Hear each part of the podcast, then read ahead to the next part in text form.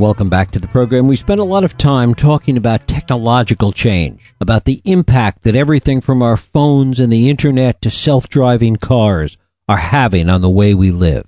The fact is that the single greatest factor in changing the way we live may be the demographic changes taking place right in our neighborhoods and in our workplaces. Boomers are not so gracefully aging and retiring. Millennials are trying to find and take their place in the world, and as many of the ads during the recent Super Bowl showed us, we look different as a nation. Our values and what constitutes a family are still changing rapidly. This would all be just very interesting were it not for the fact that policymakers are literally ignoring these changes, be it entitlements, transportation, education, or health care.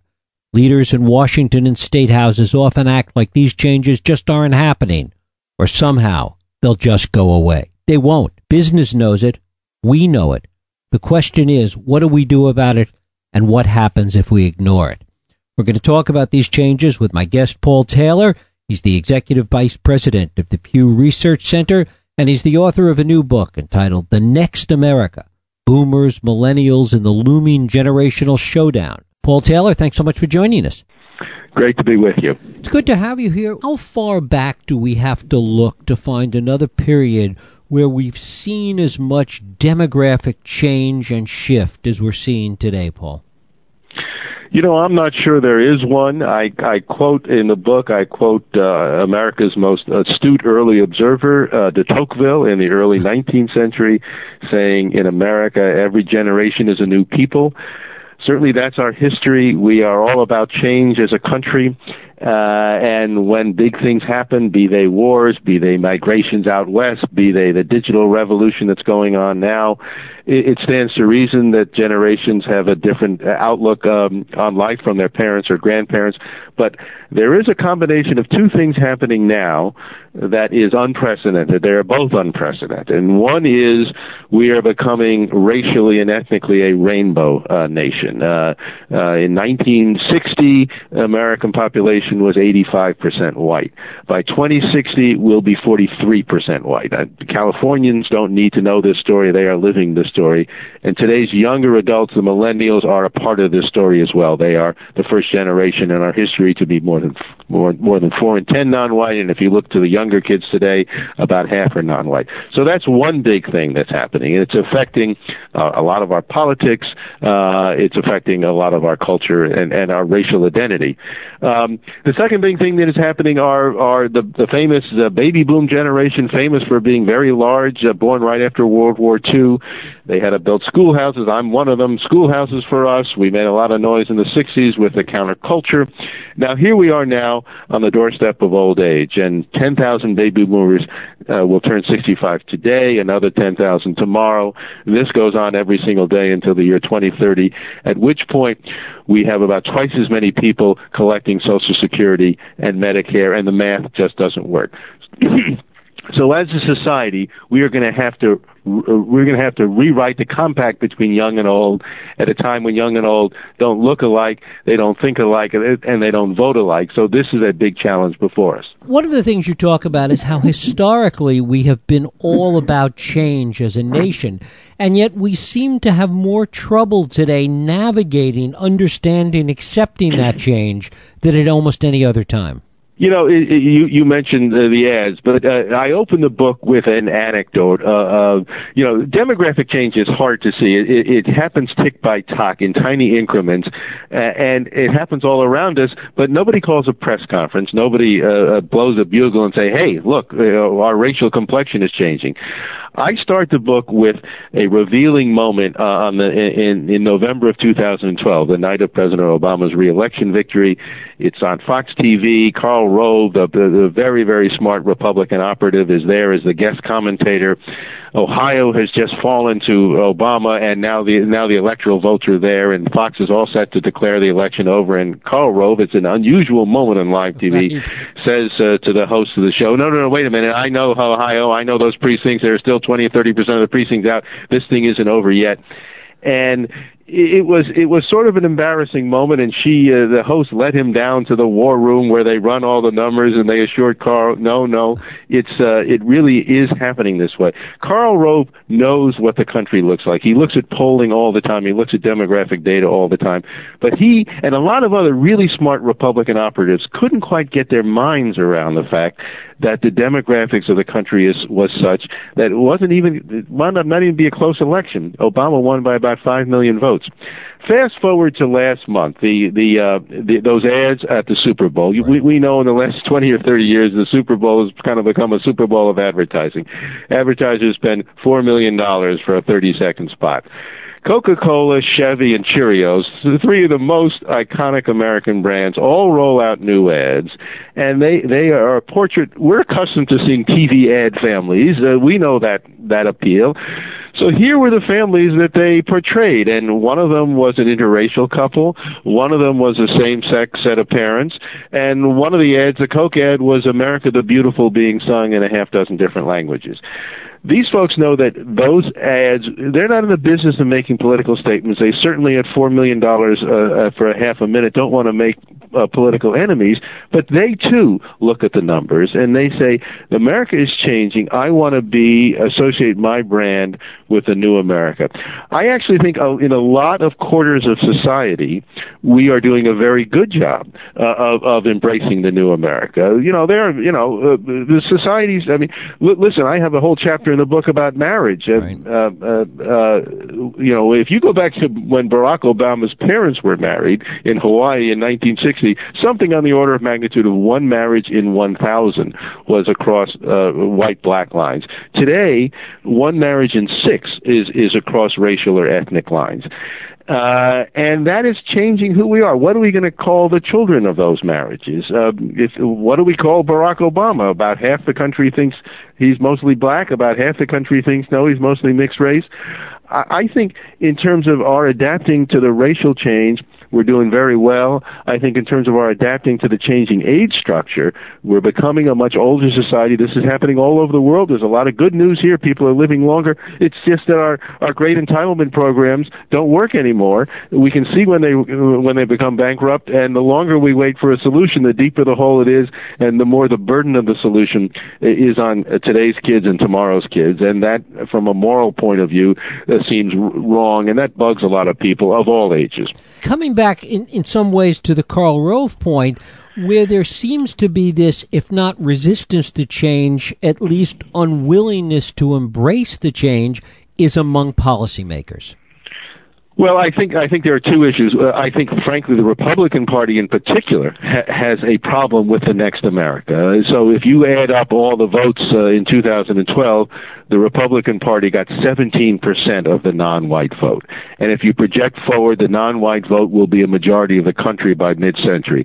So this is why the Republican Party is going through something of a civil war right now, uh, and they have to work this out, and they know it. I mean, they they they did a pretty brutal post-election autopsy. You know, there's a the Republican leadership. What went wrong here? And they said too many people see us as a collection of stuffy old white guys. Um, that will play out because parties have to adapt to survive. Uh, the challenge of getting the, the math of the entitlements program is a bipartisan challenge, and you know we, we know how polarized and how toxic and how gridlocked our our political system is these days. Uh, so you have all that, and then on top of that, the only solution to this problem, frankly, is a painful solution. It's going to have to be some bit, mix of, of benefit cuts and tax increases. Uh, presumably, you protect the most vulnerable. The two parties have different ideas how to how to do this, but the one thing that they have a bipartisan consensus on is I don't want to do it because it's politically painful, and if I do it as a member of Congress, I'll I'll get hurt by it. So what you really need is a consensus to build throughout society, in the business community, among people of goodwill, to say, look, we don't want to screw our kids here, and that's what's going on. Uh, and the hope that this book one of my hopes with this book is you put the numbers out there, more and more people say, look, let's not wait till a crisis forces a solution here, because at that point, the solutions are much worse than they are today. Is part of the problem that we're not seeing a sufficient number of millennials yet in policy positions, in positions within government, within corporations, within various other aspects of society from the grassroots level on up, where they're looking at the way America's changing and their role in it? Well, I would say perhaps that's part of the problem. I think that's sort of par for the course. Again, most millennials are now in their 20s. Some of them are, are now up into their early 30s. That's generally not a stage of life where you, you emerge and take leadership roles in various key institutions of society. But let me say, that problem will take care of itself. So millennials were, uh, they were 18% of all voters in, in 2012. They were 26% of the age eligible electorate in 2012. 2012. By 2020, just six years from now, they will be 38% of the age eligible electorate. So they are aging into the electorate, they are aging into the workforce, and they will surely age into leadership positions. Uh, and they listen. We did a survey on this just a couple of weeks ago. We asked millennials, "Do you think Social Security will be there for you?" Uh, fifty uh, percent say there will be absolutely nothing for them. Another forty percent say, "Well, yes, but at reduced rates." And literally six percent say, "Yes, I think by the time I retire, I'll get Social Security at a, the equivalent of current levels." So they absolutely understand there's a problem, and my guess is they will be a big part of the solution as they as they assume uh, a more important role in the electorate and in leadership. What impact is this demographic change, this demographic churn, what impact is it having on social cohesion as a whole? What are you finding in that regard?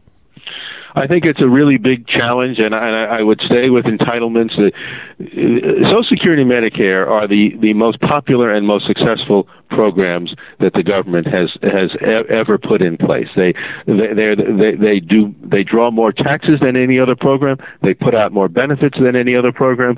They relieve more poverty than any other program, and 90% of the public thinks they are good. They, another reason they are good is because more than any other program, they, they embody the idea that as a nation we are all in this together, and that and that we help each other, we care for each other. That's why we built these safety nets in the first place the the challenge is to keep that spirit going at a time when young and old don't look, think, or vote alike. And and in addition to the different racial and ethnic profiles that young and old have, among the old oldest generation, about eighty percent are white. Again, again among the youngest, uh, only about fifty percent are white. Uh, and and they have very different political attitudes as well. The young are more liberal, the old are more conservative. Uh, so this is a real challenge for our political and social cohesion. The la- the la- frankly, the last thing we want is a generation war over this. To the extent that there's a grace note in the book, it's based on a lot of data that says young and old are not spoiling for a fight over this. Mm-hmm. The young have a great. I mean, I speak now as a boomer. I came of age in the '60s, where there was a lot of social upheaval. There was a, feminist movement, uh, a civil rights movement, anti-war movement, a counterculture movement, and there was a lot of sort of the my generation saying to our parents and grandparents, "Well, you screwed everything up. We're we're here to make it right." Today's generation of young adults arguably has give, been given a much, much more difficult hand economically than the boomers ever were, but they are not pointing a finger of blame at, at their parents or grandparents. One of the reasons is they're living with their grandparents and, and their parents. They're boomerang back home because they can't get started. So it's, they're living there for economic reasons, but frankly, the generations are getting along within families just fine. Uh, we ask people of all ages, who has the best moral values, young or old? About 80% of millennials say old. So I, there's not the basis here for an all-out generation war. Uh, there is a great deal of aggravation and frustration about how gridlocked the political system is to take on some of the difficult challenges. But if we just rely on the wisdom and the pragmatism of the American public, uh, we'll find a way to solve this problem. In many ways, the the situation here in the U.S. seems so much more complex. A kind of perfect storm of changes taking place. When we look at the rest of the world, and you talk about this at various points in the book. We certainly see the European population changing. We see demographic change there. The Japanese population, in terms of it aging, that's a, a very dramatic change. We have all of this going on at the same time that we have, as you've been talking about, the very face of the country itself looking different. Well, that's right, but but the the reason that the face of the country looks so different is our modern immigration wave, uh, which began in the 1960s. Uh, after a long hiatus through much of the middle of the 20th century, we opened our doors back up. Uh, the modern immigration wave is led by Hispanics and Asians, and that's the reason that our, our, our racial and ethnic profile is changing so much. But if you think about uh, who the immigrants are, uh, and uh, uh, they are they are a large part of the potential solution to some of the age-driven problems. The, it's the immigrants who are actually keeping us, relatively speaking, younger than a lot of other populations in the world. Immigrants tend to come when they're in, in their 20s and 30s. Uh, they are hard workers. They they believe in the future. They have a lot of kids, uh, and that is actually uh, from from a straight numbers point of view, that is a savior for uh, for this country in the 21st century. So it it creates a complication on perhaps on the racial and ethnic front, although it's not, it's not complicated to young adults today. These are the kids they've all grown up with. Their notion of of, of the racial profile of the country is, of course, it's a rainbow. I think for older adults, it it is uh, more challenging to adjust to. But in, but uh, you know, you, you mentioned Japan. Japan is has never been open to immigration, and Japan is on its way to being far and away the oldest country in human history. Uh, we have big debt problems because of our age structure. Our debt is about uh, federal debt is about 100 percent of GDP. Japan's is 200 percent of GDP. There are a lot of other reasons for that, but age age and the lack of immigration is a part of it. So, in that in that sense, immigration is uh, very much uh, on the plus column.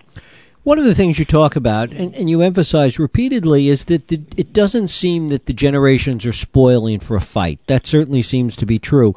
Is that surprising? Why not? Well, I think again to a boomer who remembers our attitude, never trust anybody over thirty, was one of the rallying cries of the young adults who came of age in the '60s. So, whether it's surprising or not, it's certainly different.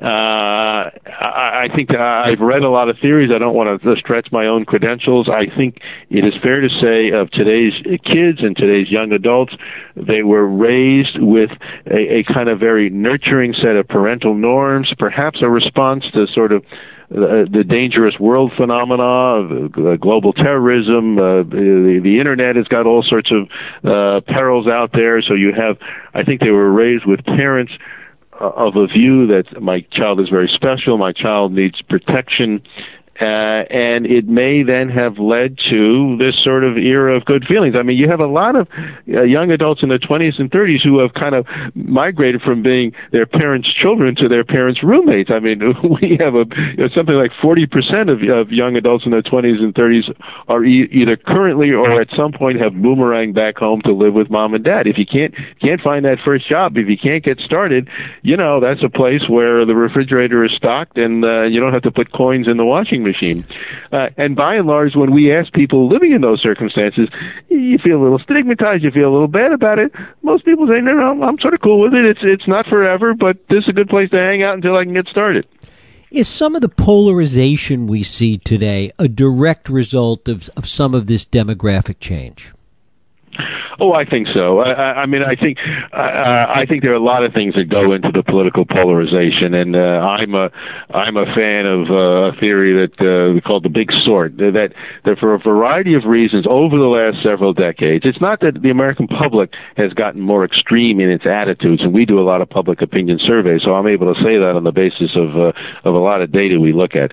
But what has happened over the last 20, 30 years or so is that uh, uh, Democrats you know, people have tended to move to, uh, to communities where there are like-minded people. So uh, Democrats live more so than in the past among Democrats. Republicans live among Republicans. That then creates a Congress where uh, uh, you're, you're, if you're a member of Congress, your incentives are not so much to strike deals across the aisle. Your big political worry is somebody from your left flank or right flank is going to challenge you in a primary. So you have a Congress that in some ways represents the, the, the poles of American political opinion. You have a public that by and large uh, is in the pragmatic middle where the American public always has. Americans by and large are not a terribly ideological people. We have differences to be sure, always have, but the, the thing we want to do more than anything else is put one foot in front of another and solve problems. We've talked about the millennials on one hand and the boomers on the other although they're a smaller generation, where did the Gen Xers fit into all of this? Well, one reason they tend to get a little bit neglected, and I, I guess I, I'm guilty of that as anybody, is, is numerically they are a smaller generation. They're sometimes called the baby bust generation. Uh, they are now in their uh, late 30s, uh, uh, you know, mid to late 30s, up through almost 50 now, the oldest of them. In many ways, they are a transitional uh, generation when we look at their social and political attitudes. They're sort of halfway between the more conservative older folks and the, and the more liberal younger folks. They're also at a stage of life now where they're beginning beginning to worry about their own retirement. Uh, uh, you know, here you are in your 40s, uh, presumably you've settled in, you've had a family, uh, you, you know, you're worried about having enough money to get your kids uh, through college, uh, and you haven't had enough time uh, to take advantage or enough money to take advantage of uh, some of the 401ks and IRAs that have been part of their uh, of their retirement. Those opportunities have been there, but we we know the numbers. Uh, they haven't been able to fully take advantage of them. Um, so uh, they're at a tough sort of middle passage in life uh, and uh, feeling financially fragile. And and because a lot of them are beginning to move into leadership positions, what role do you see them playing, if any, in, in bridging some of these divides we've been talking about? Well, I'm not. I mean, uh, uh, I'm. Uh, I would be wary of making those predictions. I think if you think about our political system at the moment, and you think about who's moving into leadership positions, uh, you do find this pattern of uh, appealing to the wings. Uh, I mean, I you know I think our political parties, certainly Congress, uh, you know, there are a lot of incentives, uh, you know, not to strike pragmatic compromise, but to lay out somewhat ideologically driven positions. And the result of that, for the last two Congresses now, we've we've had less legislation coming out than any, uh, you know, according to some calculations, any in our history. There's just a sense of gridlock. There's a sense that there are big challenges mounting, but our political system isn't finding a way to solve them. Um, so I, I don't, I, you know, my guess is that logjam breaks eventually. Uh, I don't know whether it takes an external event to force it op- back open. Uh, maybe it's the weight of some of these challenges around the entitlement programs, but uh, I would, uh, I'm not ready to predict that uh, the Xers or any generation, you know, uh, is going to produce a leadership to solve it. I think something in the, in the mix of how we do our politics uh, will, will have to drive change. What is the role that, that you have found in your research? What is the role of technology, if any, in creating some of these divides and differences between, particularly between the boomers and the millennials?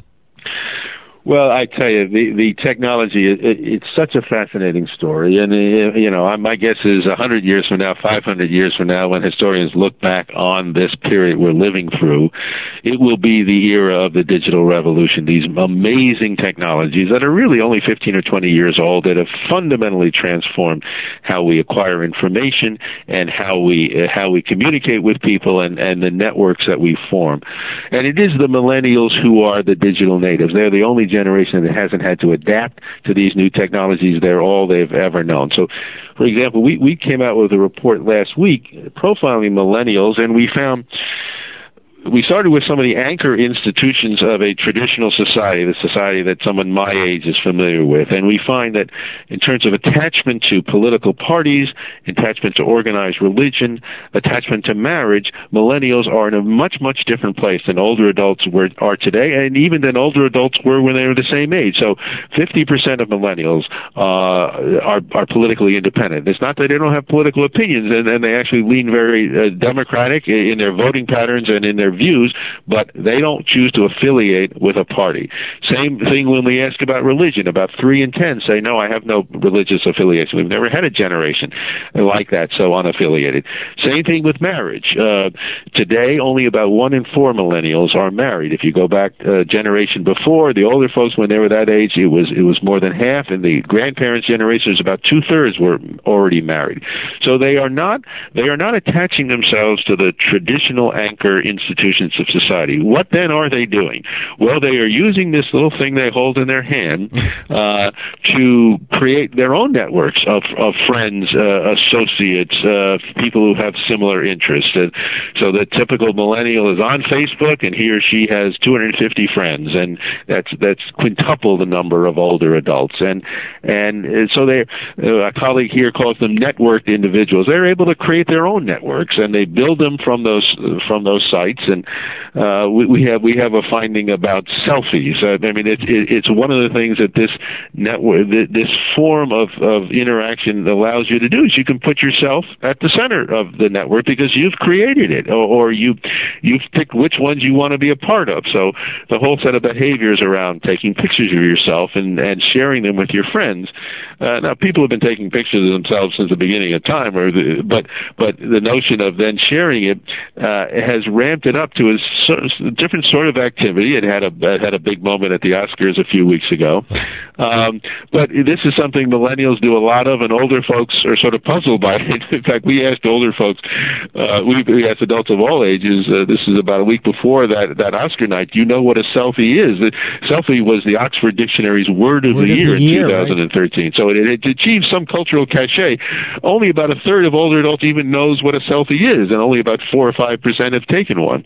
So, I, you know, does this mean that today's young adults, as they grow older, will continue to be uh, distanced from traditional anchor institutions, and and and they will they will create their worlds online, or will, as eventually they marry, settle down, buy houses, will they begin to look more like older adults? I don't know the answer to that question, but I think it's a really interesting one. or perhaps create new kinds of institutions that that accomplish similar things. They they may be political and spiritual and all those other things, but they may do it as as you're saying, as we're starting to see now within the context of technology, in whole new kinds of institutions. I think I think that's that's exactly right. But you know, the skeptics would say, and I was at a conference around philanthropy in young adults, and and uh, you know, there's a phrase I hadn't been familiar with called slacktivism, and and uh, are young adults active in causes? Yes, but but in some ways, if being active is just two clicks, you know, when there's a when there's an earthquake or a tsunami, and uh, do you want to give five dollars and just text this, click click done. Uh, that is a form of activism, but it may not be as deep a form as, as with some of the traditional anchors. Again, I, I don't think we know the end of this story, but I think it's a really important question. Do we learn anything, and is there any data on on although it may not have a name yet, the next generation that, that's coming along? Hmm. It's starting to be what, thir 12, 13, 14 years old at this point. Yeah, it's really hard. Uh, you're right. I mean, people who study these things uh, uh, generally uh, assume generations last about 20 years. So the oldest millennials are approaching mid 30s. So presumably there are, as you say, 12 and 13 year olds out there who are going to be given a different generational tag. No one has come come up with a name yet. We we actually have something on our website where we invite people to come up with names, and a lot of them go on this notion of selfie. A lot of them go on this notion of how much time they spend in front of a screen of one kind or another. Um, but but in truth, uh, generations don't tend to get labeled until the oldest of them is either late teens or early twenties, because uh, because that is when your worldview begins to be formed. That is when you have outlets to express yourself and give your generation an identity. So uh, there's another one coming. We're not quite sure who they are or what to call them. It's interesting when we talk about the breakdown and the change in traditional institutions. The one that, that we left out, and the one also that is going to have to adapt, is the institution of government and, and the citizenship that goes along with it. I think that's right, and I think listen, like any like any big institution, whether it's a commercial entity, a nonprofit entity, or a government, uh, you know, the way it, it intersects with people, the way it communicates with people, of course, has changed massively. And you know, we had uh, you know, um, famously or infamously over the last several months, you had the huge rollout of the Affordable Care Act, and you had all those problems with those websites, and that was, you know, that, that was an embarrassing moment. A lot of you know, a lot of the commentary. I'm no expert on this said, boy, they were doing a very complicated thing, and the, if you did it in the private sector, you would have known to have beta testing and this and that and the other. But this is this is the way we interact with each other now, and in many ways, it, it's enormously efficient. Um, you can accomplish a whole lot. Uh, you certainly don't want there to be bugs in the system, and people have absolutely no patience when the system doesn't work. Uh, but again, this question of does it fully replace, you know, eyeball to eyeball, you know, real human interaction? I, I, I just, you know, I, I don't know the answer to that. Um, my guess is the human beings always want some sort of direct personal interaction. Uh, and my guess is that's true of government and all the ways that government inter- intersects with people. Paul Taylor, the book is The Next America Boomers, Millennials, and the Looming Generational Showdown. Paul, I thank you so much for spending time with us today. My, my pleasure. Thanks for having me. Thank you. We'll take a break. I'll be right back.